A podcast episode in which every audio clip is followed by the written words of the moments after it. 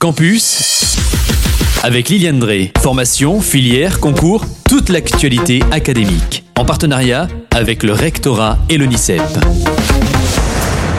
Je ne m'en lasse pas. Comme tous les jours, je retrouve Liliane. Bonjour chers auditeurs et bonjour Liliane. Tu me mets la pression là. Mais non. Dire, oui, oui, oui, oui. Mais non, non depuis non. le temps que tu fais campus, tu absolument, n'as plus la pression. Absolument, c'est alors, vraiment un, un moment très agréable. Bon, alors Liliane, aujourd'hui on, dans Campus, on va s'intéresser aux méthodes de mémorisation qu'on espère efficaces, bien sûr, parce qu'on est nombreux à être en période d'évaluation. Tout à fait.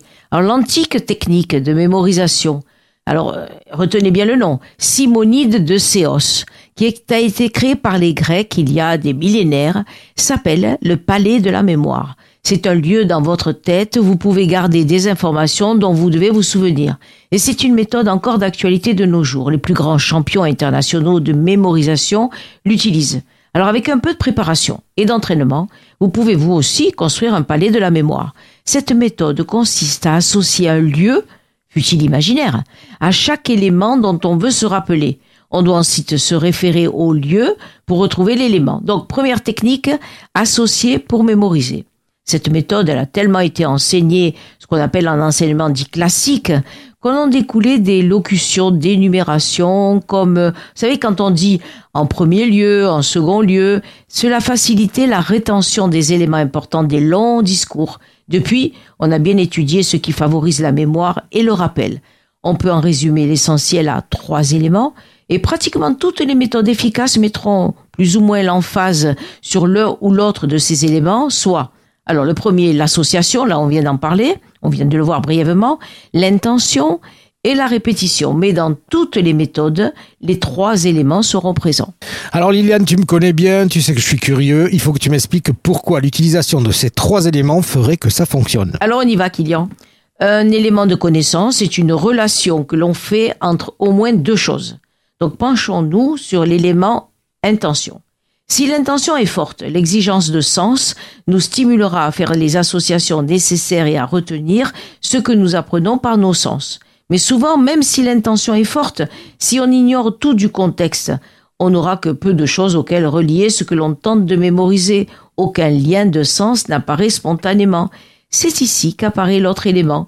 Les fameuses méthodes mnémotechniques du style palais de la mémoire. Et là, on crée des associations dont on a parlé au tout début de Campus. Aujourd'hui, plutôt que de se limiter au lieu, vous savez, donc on a parlé dans les associations de, d'un lieu pour euh, retrouver ce qu'on a besoin de dire. Donc, plutôt que de se limiter au lieu dont on a parlé tout à l'heure, on a découvert qu'on pouvait mettre à contribution tous les sens et aussi les émotions pour créer des associations. Par exemple, écouter de la musique ou écrire ou reproduire graphiquement ce dont on veut se rappeler. Tout ceci ajoute et impressionne graduellement nos circuits et notre esprit avec des liens, en créant des liens avec les données. Le troisième élément serait de répéter pour se rappeler, mais se rappeler, c'est facile. La véritable, le véritable défi, c'est de ne pas oublier. Ça, c'est mon problème. C'est vrai que des fois, on, on répète plusieurs fois pour se rappeler, mais après, on a oublié. Alors, on se rappelle pratiquement de tout quelques secondes ou quelques minutes après l'avoir appris, mais de beaucoup moins de choses quelques heures plus tard et de vraiment peu de choses quelques années ou décennies plus tard. Ce dont on se rappelle hein, est essentiellement ce que l'on utilise, d'où le troisième principe de mémorisation, la répétition. On a tous observé plus ou moins fréquemment que l'on peut se rappeler de choses oubliées depuis des lustres, aussi bien des détails incongrus que des événements d'importance. Parfois, il ne suffit pas, il, il suffirait d'une odeur ou d'une association d'images ou d'une association de souvenirs pour retracer le chemin vers un souvenir lointain. Et apparemment, on n'oublie rien. Ça, c'est bien là, de penser qu'on n'oublie rien. Mm-hmm. Je sais pas, on n'oublie rien. Et apparemment, on peut se rappeler de tout, mais avec une bonne clé.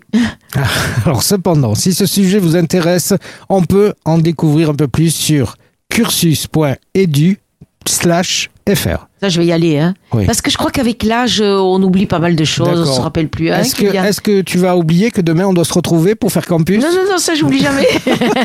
Allez, Liliane, à très vite. À bientôt, Kylian. Au revoir à tous. C'était Campus, toute l'actualité académique en partenariat avec le Rectorat et le N I C E P.